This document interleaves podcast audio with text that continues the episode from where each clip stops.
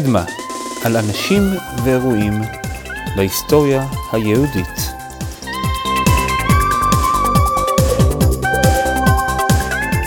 פרק 14 הנשר הגדול, חלק ראשון. שלום, וברוכים הבאים לקדמה. אני נועם אשכולי. לפני כמה שנים שודרה תוכנית ראיונות בהנחייתו של אברי גלעד על הרמב"ם.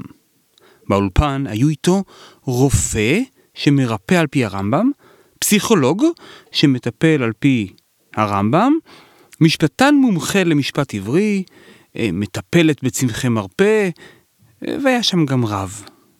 כולם מקדישים את חייהם סביב תורתו של הרמב"ם.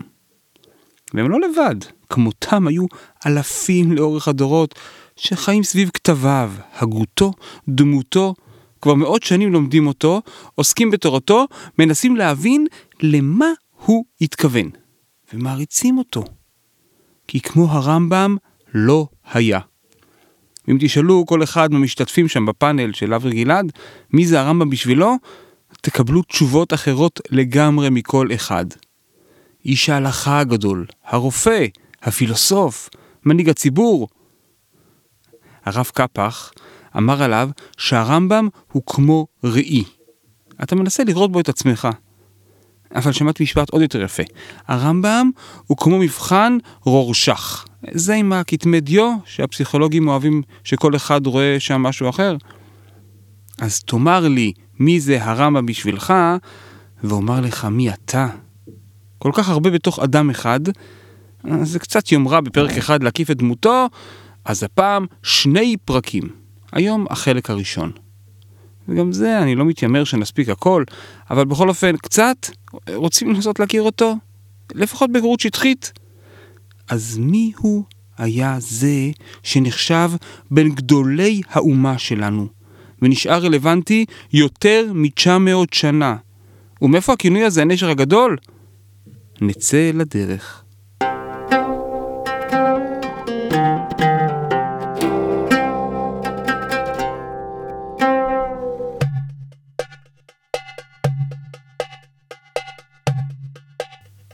אחרי כל הפרקים של קדמה על ספרד, אתם כבר די בקיאים, נכון? אז אנחנו מתחילים היום בדרום ספרד, בקורדובה. הרמב"ם נולד שם, בקורדובה, בסביבות 1138. משפחה חשובה, הרמב"ם יכנה אותה מגולת ירושלים אשר בספרד. 30 שנה אחר כך הוא עוד ממשיך לחתום, כשהוא במצרים, הספרדי. זה לא כמו היום שמציינים עדה, זה פשוט כי הוא הגיע מספרד. זאת הייתה משפחה של שושלת של דיינים, רבנים, מנהיגי קהילה. אבא שלו הוא רבי מימון הדיין. הרב של אבא שלו הוא רבי יוסף הלוי אבן מיגש, המכונה הרי מיגש. הרמב"ם בעצמו הספיק ללמוד ממנו קצת בתור ילד. הרי מיגש הוא התלמיד של רבי יצחק אלפסי הריף. זה שסיכם את כל תקופת הגאונים ואת כל ההלכה שיש בגמרא. הריף נחשב זה שפתח את תקופת הראשונים. מי היו המורים של הרמב"ם? כשהרמב"ם כותב על רבותיו, הוא בדרך כלל מתייחס לריף, שנפטר לפני שהוא נולד, ולרי מיגש, שנפטר כשהוא היה ילד. אבל הוא מרגיש מחויבות למסורת ההלכה שלהם. מי שלימד אותו בפועל היה כנראה בעיקר אבא שלו, רבי מימון הדיין. התקופה היא שיא הפריחה של תור הזהב של ספרד. משוררים כמו רבי יהודה הלוי ואבן גבירול. הוגים יהודים כמו רבנו בחיי, אבן פקודה. פרשנים ואנשי מדע כמו אבן עזרא. העיר משגשגת. היהודים וגם המוסלמים יוצרים, לומדים. המדע פורח. לפחות עד שנת 1148 חי הרמב"ם עם משפחתו בקורדובה. אבל באותה שנה, כשהוא רק בן עשר, פלשו המואחידון, השבט הברברי הקנאי, מצפון אפריקה לספרד הדרומית. והחלו לרדוף את היהודים. הרבה יהודים ברחו מדרום ספרד לצפון ספרד, לאזור הנוצרי. גם המשיכו עד פרובנס, בדרום צרפת של ימינו. דוגמה אחת לאחת המשפחות הספרדיות שהגיעו לפרובנס היא משפחת אבן תיבון, שנפגוש אותם בהמשך בתור המתרגמים החשובים גם של כתבי הרמב"ם. אבל חלק מהיהודים ברחו דרומה, בתוך ספרד, וגם לצפון אפריקה, וכך גם המשפחה של הרמב"ם. בהתחלה כנראה הם ישבו קצת בסביליה, ובשלב מסוים הם מגיעים לעיר פס, שבמרוקו, הבירה של המואחידון. יש סיפור שמספר ההיסטוריון המוסלמי אבן אל-קפטי, הוא היה חבר של הבן של הרמב"ם, אברהם, שבשלב הזה של חייהם, כשהמשפחה של הרמב"ם ברחה, הם התאסלמו כלפי חוץ.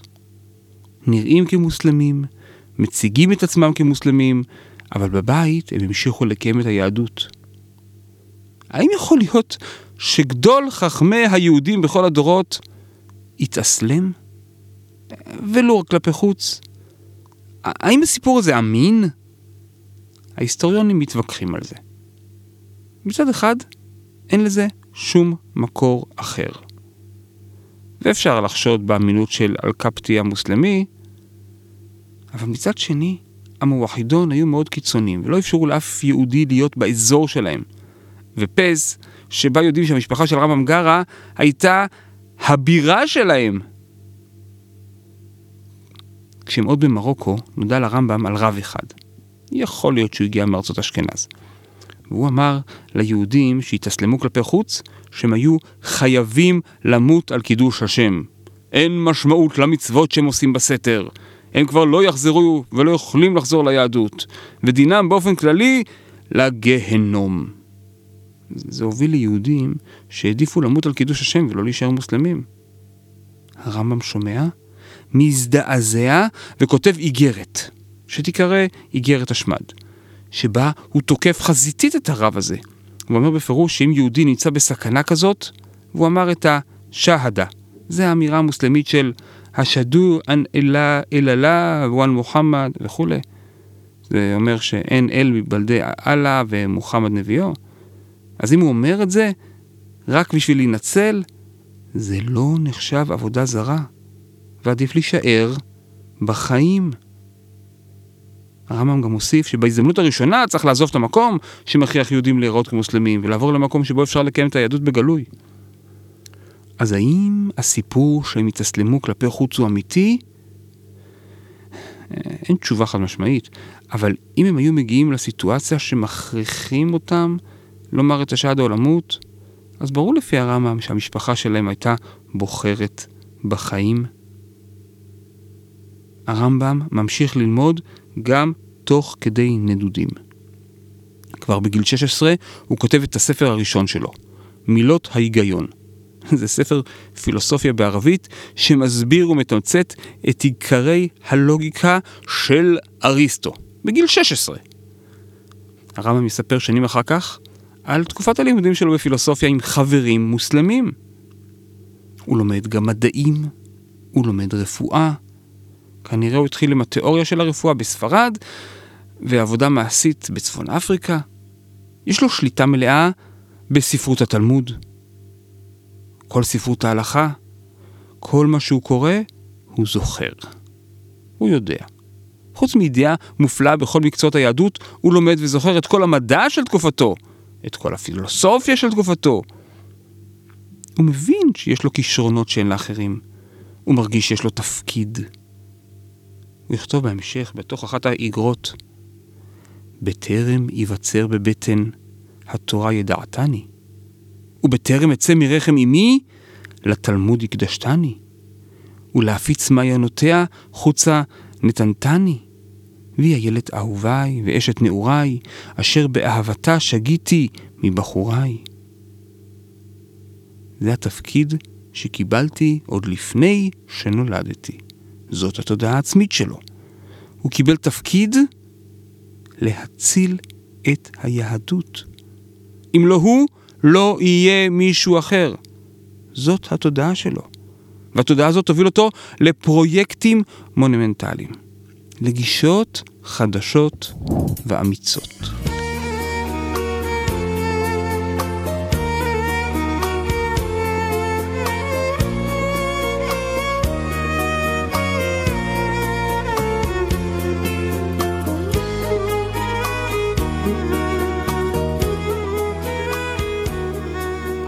החיים בספרד קשים. המשפחה ממשיכה בנדודים ומגיעה לפסיה במרוקו. הרמב"ם רואה שבכל מקום עולם היהדות והתורה נחרב. הישיבות הגדולות והמפורסמות של ספרד מוחרבות על ידי המוחידון. הוא מתעלם, שוגג או יודעין, מבעלי התוספות באשכנז. מבחינתו, כל העולם היהודי נעלם. בכל אופן, בכל מקום שהוא מגיע אליו, היהודים מסתירים את יהדותם, נאבקים כדי לשרוד, והרמב"ם מחליט שהוא לוקח על עצמו פרויקט. פרויקט ענק. פרויקט של הנגשת התורה שבעל פה לכל העם. איך עושים את זה? הוא מחליט לקחת בתור בסיס את המשנה. המשנה שרבי יהודה הנשיא ערך במאה השנייה לספירה. ולכתוב לה פירוש בשפה שכולם יוכלו להבין. ערבית יהודית. זה פרויקט ענק. והוא עושה את זה אה, בלי מחשב לחיפושים, בלי ספרייה, לבד, תוך כדי נדודים. תקשיבו לקטע מהחתימה, לפירוש. כבר השלמנו חיבור זה כפי שייעדנו, והנני מבקשו יתעלה ומתחנן לפניו שיצילני משגיאות, ומי שימצא בו מקום לפקפוק או שנראה לו בפירוש הלכה מן ההלכות באור טוב ממה שביארתי, יעיר על כך, ידינני לזכות, כי מה שהטלתי על עצמי בזה אינו מעט, ולא ביצועו קל אצל בעל צדק וחוש הבחנה טוב. ובפרט, בהיות ליבי טרוד לעתים קרובות בפגעי הזמן, ומה שגזר השם עלינו מן הגלות והנדוד בעולם מקצה השמיים ועד קצה השמיים, ואולי כבר קיבלנו שכר דבר זה גלות מכפרת עוון. יודע הוא התעלה, כי יש הלכות מהם שכתבתי פירושן במסעותיי בדרכים, וממניינים רשמתים בהיותי על גבוניות בים הגדול. ודי במצב זה, נוסף על היותי מעיין במדעים אחרים. ומה שתיארתי ממצבים במשך זמן חיבור פירוש זה, הוא שגרם שנשתהיתי בו זמן רב. התחלתי לחבר פירוש זה ואני בן שלוש ועשרים שנה. והשלמתי אותו במצרים, ואני בן שלושים שנה. את החיבור הענק הזה, של פירוש רהוט וברור, חיבור שהיום היו עושים אותו צוות גדול של מומחים, עם סיוע של מחשבים, וגם זה היה לוקח להם הרבה זמן, הרמב"ם עושה את זה לבד, תוך כדי נדודים. על גמל, על ספינה, וכל זה כשהוא רק בן 23. הוא ימשיך לערוך ולתקן את הפירוש לאורך שנים, אבל את הבסיס הוא עשה כשהוא בתחילת דרכו. ובתוך חלק מהפירוש למשנה הוא מוסיף כמה הקדמות. בלשון ימין היינו קוראים לזה מבוא. הוא עשה את זה בהרבה מקומות, אבל שלוש מההקדמות האלו ארוכות במיוחד. ובעלות תוכן שמשמעותו חורגת מעבר להיותו הקדמה לפירוש. ההקדמות הפכו להיות חיבורים בפני עצמם, ומהלך השנים גם הדפיסו אותם בנפרד. ההקדמות, כמו כל הפירוש למשנה, נכתבו במקור בערבית יהודית, אבל הם תורגמו לעברית עוד בימיו. הרבה פעמים תוך כדי דיון איתו על התוכן. יש מבוא שנמצא בתחילת הסדר הראשון, קוראים לו בטעות ההקדמה לסדר זרעים, אבל למעשה זה מבוא לכל התורה שבעל פה.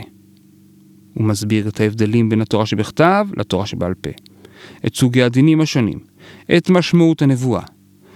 הוא, הוא מפרט על השתלשלות התורה שבעל פה, ממשה רבנו עד רבי יהודה הנשיא, בסדר המשנה. הקדמה גדולה נוספת זה ההקדמה למסכת אבות. קוראים לזה גם שמונה פרקים. כי זה, יש שם שמונה פרקים. מסכת אבות עוסקת בתיקון המידות, דרך ארץ, מוסר. והיא ההזדמנות של הרמב"ם לדבר על תורת הנפש, וגם על טעמי המצוות, על ההשגחה, על הבחירה החופשית. וההקדמה השלישית הגדולה היא ההקדמה לפרק חלק. זה בסוף מסכת סנהדרין. הפרק הזה מתחיל ב"כל ישראל יש להם חלק לעולם הבא". והוא מלא מדרשים ואגדות חז"ל, בין השאר על עולם הבא ועל תחיית המתים. וזאת ההזדמנות של הרמב"ם לדבר על המושג של שכר ועונש. ויותר מכך, זו הזדמנות לפרט מהם עיקרי היהדות. הוא מונה אותם ל-13 עיקרים. הוא לא הראשון שניסה למנות עיקרים, אבל ללא ספק ש-13 העיקרים של הרמב"ם הם המקובלים ביותר. במאה ה-13, המשורר היהודי האיטלקי דניאל בן יהודה הדיין הפך אותם לפיוט מפורסם. יגדל אלוהים חי, שהוא הפך להיות חלק מהתפילה עד היום.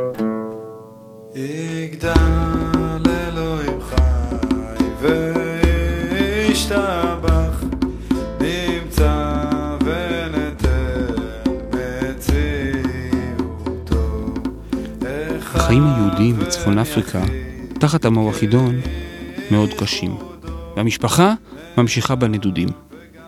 הם עולים על ספינה מזרחה. היעד הוא ארץ ישראל. חודש ערך המסע. תקשיבו לתיאור. בליל אחד בשבת, בארבעה ימים לחודש אייר, נכנסתי לים. וביום שבת, עשירי לאייר, שנת תתקכ"ה, זה 1165, עמד עלינו נחשול שבים לטבענו, והיה זף גדול בים, ונדרתי עלי שני ימים אלו עצום בהם. ואצווה על בניי לעשות כן סוף כל הדורות, ויתנו צדקה בכל כוחם. ובליל אחד בשבת, ג' ימים לירח ניסן, יצאתי מן הים בשלום, ובאתי לעכו, וניצלתי מן השמד, והגענו לארץ ישראל. אז כשהוא בן 27, בערב יום העצמאות, הם יוצאים לדרך. ואחרי חודש של מסע קשה ומפרך, לפני חג השבועות, הם מגיעים לעכו. דרך אגב, יש עדויות שהצאצאים שלו המשיכו לציין את התאריכים האלה לאורך דורות. טוב, אני ממשיך בתיאור המסע של הרמב"ם. יום שלישי, ארבעה ימים לירח מר חשוון, זה יוצא בערך ארבעה חודשים בעכו. שנת כ"ו ליצירה, יצאנו מעכו לעלות לירושלים תחת סכנה. ונכנסתי לבית הגדול והקדוש, והתפללתי בו ביום חמישי, שישה ימים לירח מר חשוון. מה זה הבית הגדול והקדוש בירושלים? הר הבית? אה, בית כנסת אחר שהיה מפורסם אז? הרמב"ם יכתוב בהלכה בפירוש שאסור לעלות להר הבית. אז למה הוא התכוון? מתווכחים על זה עד היום. טוב, אני ממשיך. ובאחד בשבת, תשעה בחודש, יצאתי מירושלים לחברון לנשק קברי אבותיי במערה. ואותו יום עמדתי במערה והתפללתי שבח לאל יתברך על הכל. ושני הימים האלו שהם ו' ותשיעי במר חשוון, נדרתי שיהיו לי כמו יום טוב, ותפילה ושמחה בה, ואכילה ושתייה.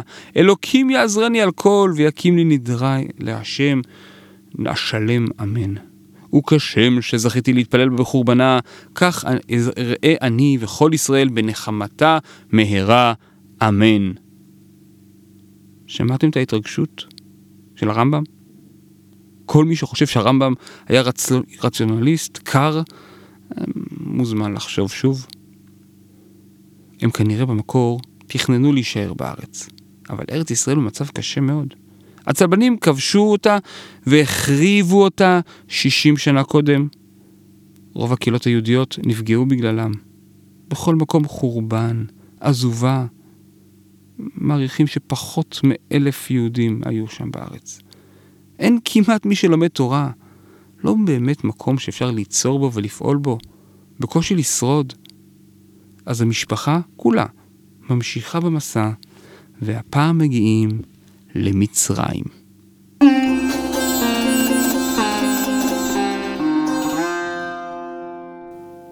המשפחה הגיעה למצרים. מי זאת המשפחה? זה אבא שלו, שנפטר קצת אחרי שהגיעו. זה אחיו דוד, שהיה צעיר ממנו, וכנראה גם שתי אחיות. אף אחד מהאחים עוד לא היה נשוי.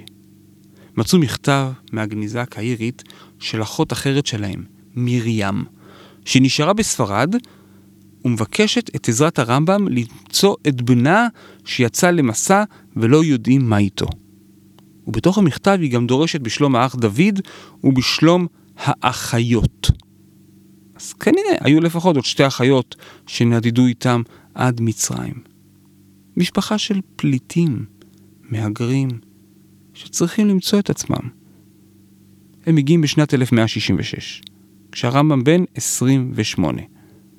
בהתחלה כנראה לאלכסנדריה, ומשם לפוסטט. היום פוסטט היא שכונה של קהיר, אבל אז היא הייתה עיר נפרדת, עתיקה יותר. בין המאה השביעית ל-11 הייתה פוסטט עיר השלטון החשובה במצרים, ובמאה ה-11 נבנתה קהיר, פחות מארבעה קילומטרים משם, בתור המרכז החדש.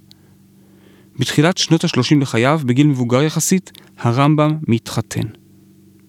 דחיית גיל הנישואים, בניגוד למקובל, מסתדרת עם מה שהוא כתב, שמי שמקדיש את חייו לתורה יכול לדחות את הנישואים. הבן היחיד שלו, אברהם, ייוולד כשהרמב"ם יהיה בן 48. כמקובל בימים ההם, כמו שלא יודעים איך קוראים לאימא שלו, גם לא יודעים איך קוראים לאשתו. כן יודעים איך קוראים לאבא של אשתו. הרמב"ם מתחתן עם משפחה בעלת יוקרה, והש... ובעלת השפעה בקהילה היהודית במצרים. וגם בחצר השליט המוסלמי, עם שורשים מחכמי ארץ ישראל. שמו העברי של חותנו היה מישאל הלוי בן ישעיה. מצאו בגניזה הקהירית מגילת היוחסין של חותנו של הרמב"ם. ארבע עשר דורות של משפחה חשובה מארץ ישראל מצד אמו, ושישה דורות של תלמידי חכמים ורופאים מצד אביו. הפליט המהגר נכנס על ידי הנישואים ללב אצולת הקהילה היהודית המצרית. והכניסה לעולם היהודי במצרים הייתה מטאורית, וזה בזכות עצמו. לא היו במצרים תלמידי חכמים שהתקרבו ליכולות של הרמב"ם.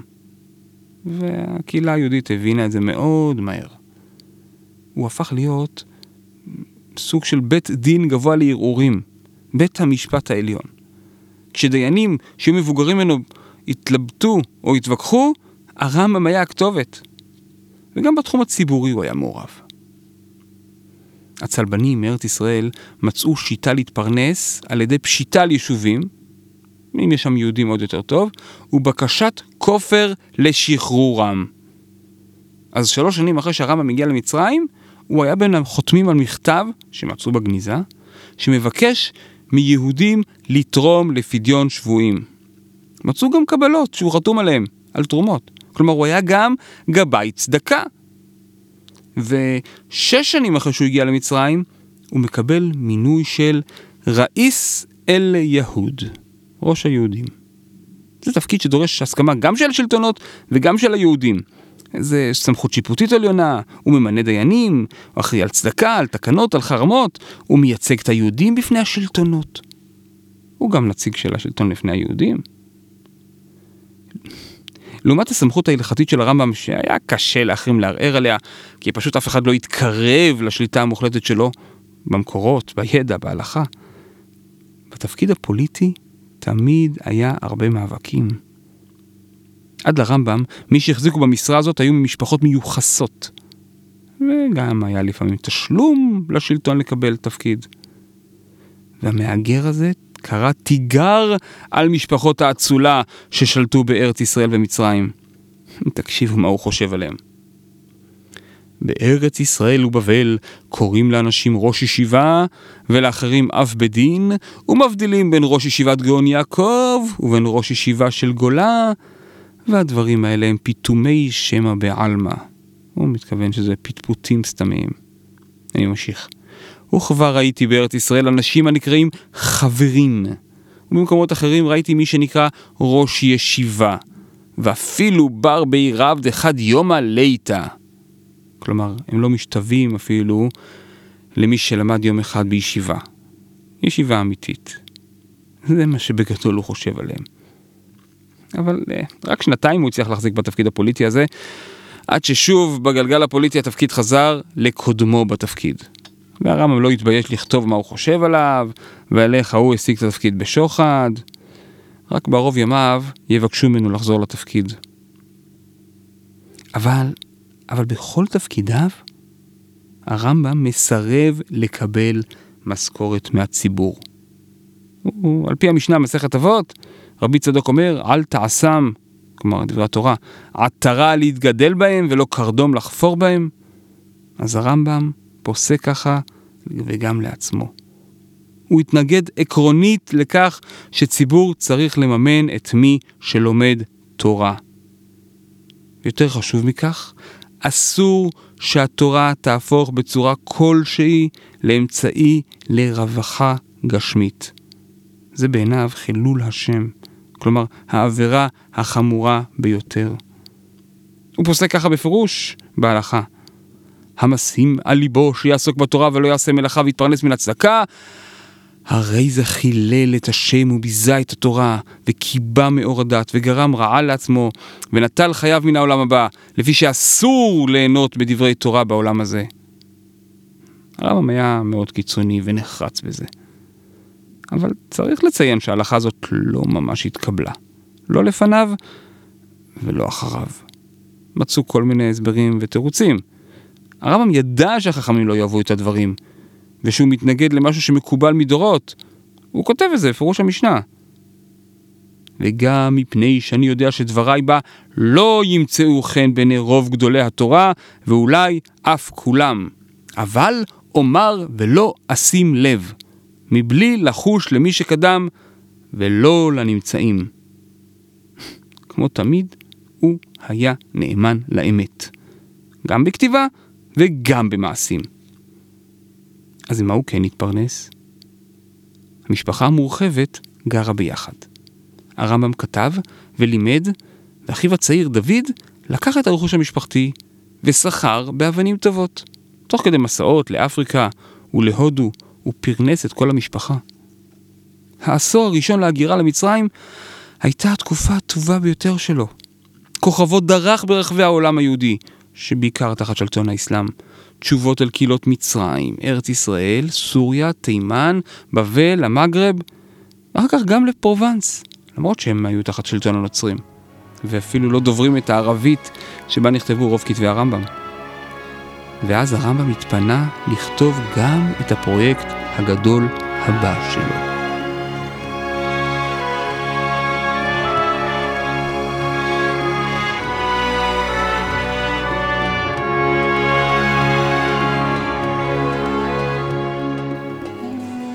כמו שאמרנו קודם, הרמב"ם חי בתחושה שהוא חי בעולם של משבר.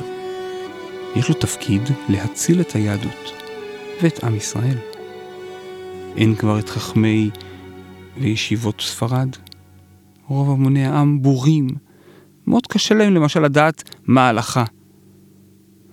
או כמו שהוא כותב על הגמרא, לפי שאי אפשר להסיק מסקנות אלו מהתלמוד, אלא אחרי עיון גדול במקומות מפוזרים. יש אמנם את ספר הלוחות של הריף. זוכרים? הרב של הרב של אבא שלו, שהיה מאוד פופולרי, אבל הוא מסודר לפי סדר הגמרא. הוא ממש אין בו את כל התורה שבעל פה. הרמב"ם מחליט לצאת לפרויקט. יומרני, ללא ספק. כי אני חי השם כנו, קינאתי להשם אלוקי ישראל, בראותי אומה מבלי ספר מחוקק כולל באמת, ומבלי דעות אמיתיות ומבוארות. הרמב"ם החליט לכתוב ספר, או יותר נכון, 14 ספרים, י"ד, יד, שיכללו את כל התורה שבעל פה. את כל התורה שבעל פה. היד הוא שאפתני. כך הוא כותב בהקדמה. ומפני זה ניערתי חוצני, אני משה בן רבי מימונח הספרדי, ראיתי לחבר דברים בכל אלו מהחיבורים בעניין האסור והמותר, עם שאר דיני תורה, כולם בלשון ברורה, בדרך קצרה, עד שתהא התורה שבעל פה, כולה סדורה בפי הכל. לפיכך, קראתי שם חיבור זה משנה תורה. לפי שאדם קורא תורה שבכתב תחילה, ואחר כך קורא בזה, ויודע ממנו תורה שבעל פה, כולה, ואינו צריך לקרות ספר אחר ביניהם. מדהים. האם הוא ממש התכוון לזה? בשביל לדעת את ההלכה לא צריך שום ספר ממה שנכתב אלפיים השנים האחרונות. לא גמרא, לא מדרשי הלכה, לא ספרות גאונים, לא הלכות הריף. תלמד את התורה שבכתב, ואחר כך את המשנה תורה וזהו. הוא קרא לספר משנה תורה, כמו הכינוי לספר דברים, אבל השם שהתקבל בקרב העם הוא היד החזקה. יד, כי יש שם 14 ספרים. משנה תורה נשמע, אפילו אם זה מהרמב"ם, קצת יומרני מדי. וזה לא העובדה שיש כאן חיבור אחד עם כל ההלכה. הרמב"ם מחליט להילחם במשהו שהוא נשמת אפם של המשנה, התלמוד וכל דיוני ההלכה מאז, המחלוקות. כמעט אין נושא ביהדות שאין בו כמה דעות.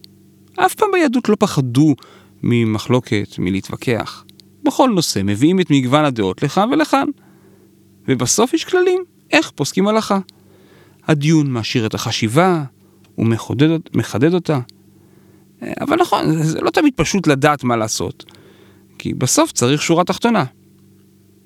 הרמב"ם מחליט להפוך את כל השיח ההלכתי המפוצל לחוקה אחת, אחידה, יציבה, בלי מחלוקות. הגאונות של הרמב"ם מתגלה כאן בכל כיוון. הוא גם שולט בכל התורה שבעל פה. הוא יודע לשלוף, למיין, למצוא את כל מה שקשור לנושא מסוים. זוכרים? אמרנו בלי מחשב, לבד, בלי צוות. הוא ממיין את כל ההלכות. הוא בונה שיטה של ספרים ופרקים שקל יהיה להתמצא ולמצוא מה שמחפשים. הוא גם מצליח להגיע להכרעה, לשורה התחתונה. גם במקומות שהגמרא לא עושה את זה ונשארת בשאלה, הוא לא משאיר את זה ככה. הוא תמיד פוסק. ובנוסף לכל, הוא כותב הכל בעברית יפה, נקייה, מדויקת. עברית שאנחנו 800 שנה אחרי זה קוראים ומבינים. הוא מדייק בכל מילה. כשקוראים משהו נקי ומדויק, לא תמיד יודעים להעריך את העבודה הרבה להגיע לזה. הנה כך הוא כתב לחכמי העיר לוניל מפרובנס, שהוא היה איתם בקשר טוב. וכמה טרחתי יומם ולילה, כמו עשר שנים רצופות בקיבוץ חיבור זה. אנשים גדולים כמוכם הם שידעו מה עשיתי, שהרי קירבתי דברים מפוזרים ומפורדים בין הגבעות והערים, וקראתי אותם אחד מעיר ושניים ממשפחה. הרמב"ם לקח עוד החלטה בכתיבה. הוא לא יזכיר את המקורות שלו. הוא מחליט לא לומר דבר בשם אמרו. הפוך מכל השיטה של הגמרא וההלכה, שבה הסמכות של מה שאתה אומר נובעת ממי אתה מצטט. צריך לדעת מי אמר את זה במקור כדי לדעת איזה תוקף יש לזה. הרמב"ם הולך הפוך לגמרי. הוא לוקח על עצמו את כל האחריות. הוא מעלים את המקור. שוב, כדי לפתוח דף חדש. לא צריך יותר לפסוק על פי הגמרא או הגאונים. הוא יפסוק, ומעכשיו כל עם ישראל ילך בדרך אחת. אבל על ההחלטה הקיצונית הזאת לא להזכיר את המקורות, יכול להיות שהוא בעצמו קצת יתחרט. אחרי שנים בא אליו מישהו ושאל אותו מאיפה הוא הביא הלכה מסוימת, תקשיבו איך הוא מתאר את זה. אני אומר לך מה הראה לי אתה בדבר הזה. בא אליי החסיד וקונטרס מן החיבור בידו, ויש בו הלכות רוצח בספר נזיקים, והראה לי הלכה אחת, אמר לי קרא זו, קראתי אותה. אמרתי לו, מה ספק יש בזו? אמר לי, באיזה מקום נאמרו דברים אלו? אמרתי לו, או באלו הן הגולין, או בסנהדרין בדיני רוצח. אמר לי, כבר חזרתי על הכל, לא מצאתי. אמרתי לו, אה, שמא בירושלמי? אמר לי, ביקשתי, לא מצאתי, לא ירושלמי, לא בתוספתא. השתוממתי כמו שעה. אמרתי לו, אני זוכר שמקום פלוני מגיטין התפרשו דברים אלו. הוצאתי גיטין וחיפשתי, ולא מצאתי. תמהתי, נבהלתי. אמרתי, היכן נאמרו הדברים האלו?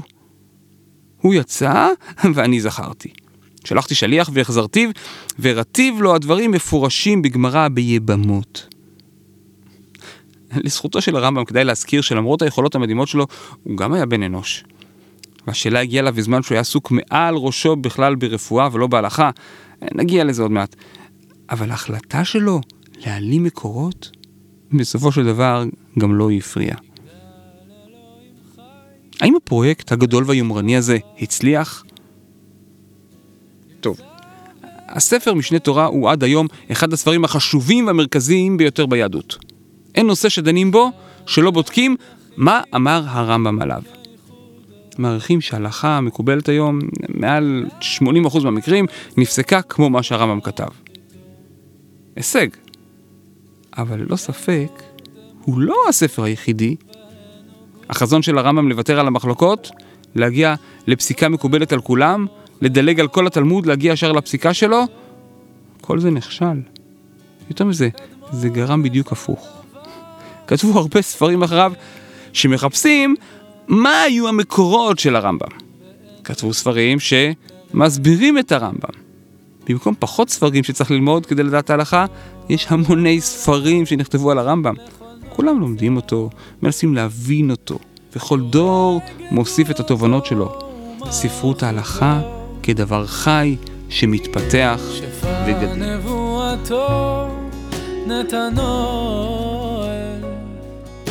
אנשי סגולתו ותפארתו. הרמב"ם עשה את המעבר מפליט נרדף למנהיג היהודים, לרב נערץ שמשפיע על קהילות ברחבי העולם היהודי, לדמות מרכזית במצרים. הוא עשה כל כך הרבה תחומים, ובכולם הוא התבלט.